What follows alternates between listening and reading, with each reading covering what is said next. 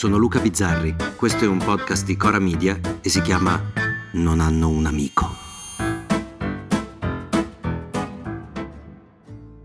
Quando chiesero a Fabrizio De André se si sentisse un poeta, lui rispose così. Benedetto Croce diceva che fino all'età dei 18 anni tutti scrivono poesie. Dai 18 anni in poi rimangono a scrivere le due categorie di persone, i poeti e i cretini. Ecco, fino a 18 anni tutti scrivono poesie e qui c'è un pensiero sottile e drammaticamente vero, e cioè che da giovani siamo tutti un po' sognatori, un po' schiavi delle nostre emozioni. Se vogliamo tagliarla con l'accetta, un po' pirla, ecco. Guccini alza l'età della scemenza quando dice che a 20 anni si è stupidi davvero quante balle si ha in testa a quell'età, ma non è mai saggio avventurarsi nella critica dei giovani d'oggi.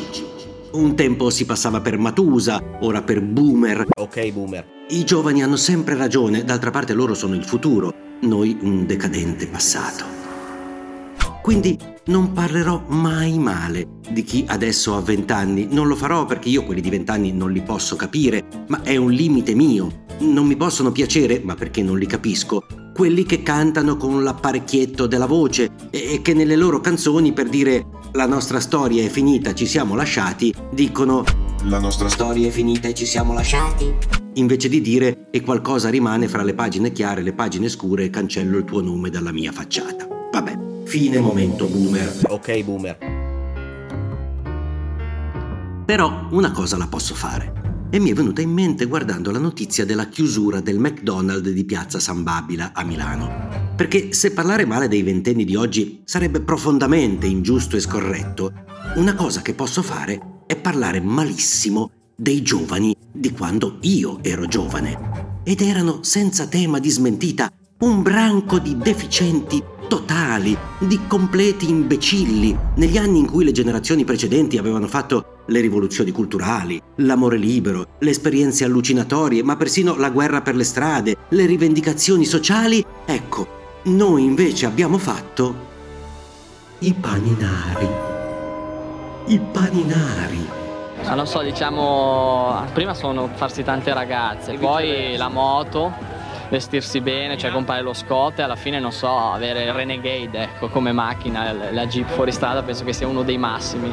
Gente con i capelli tagliati come i calciatori dell'Austria, che dovevano vestirsi tutti uguali, per cui le femmine erano sfittinzie e mangiavano i panini del Burghi con la canzoncina Hamburger Hamburger Burghi, Hamburger Burghi, Hamburger, Hamburger, trinche patatine, allegria e felicità che ti trapanava il cervello e per essere giovane e vincente non dovevi vestirti bene, che già sarebbe stata una follia, ma dovevi proprio avere quelle scarpe lì. Queste qui le scarpe sono i fry, sono degli stivali Americani. americani, sì, ovviamente. E quelle giacche lì. Poi Moncler, giubbotto, eh? E quella cintura lì. cintura del ciarro. E poi andavi in edicola e compravi il paninaro che era una puttanata colossale e si doveva andare a Santa o a Curma perché sennò eri out.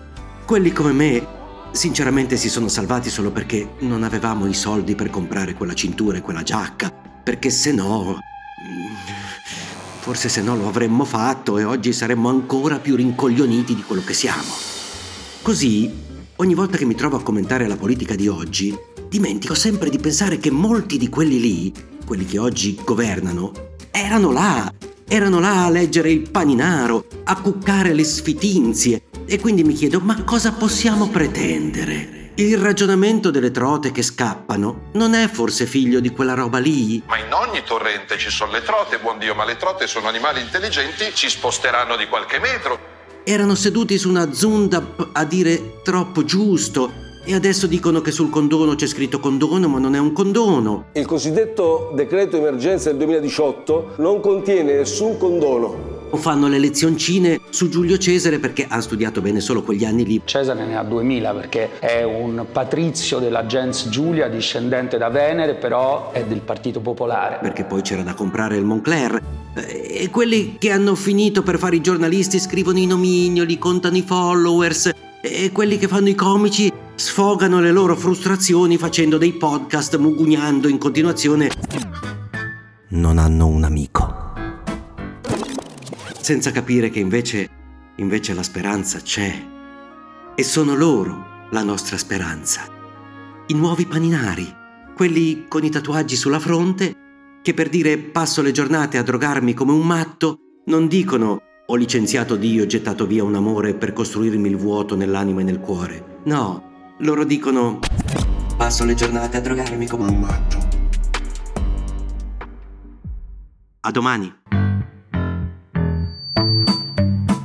Se volete commentare, se avete idee o suggerimenti per nuove chat di WhatsApp o testimonianze di nuove chat di WhatsApp, potete scriverci a nonanunamico@gmail.com o nonanunamico@coramedia.com. Anche per gli insulti, prendiamo anche quelli. Non hanno un amico è un podcast di Cora Media scritto da Luca Bizzarri con Ugo Ripamonti. La cura editoriale è di Francesca Milano. La post-produzione e il sound design sono di Filippo Mainardi.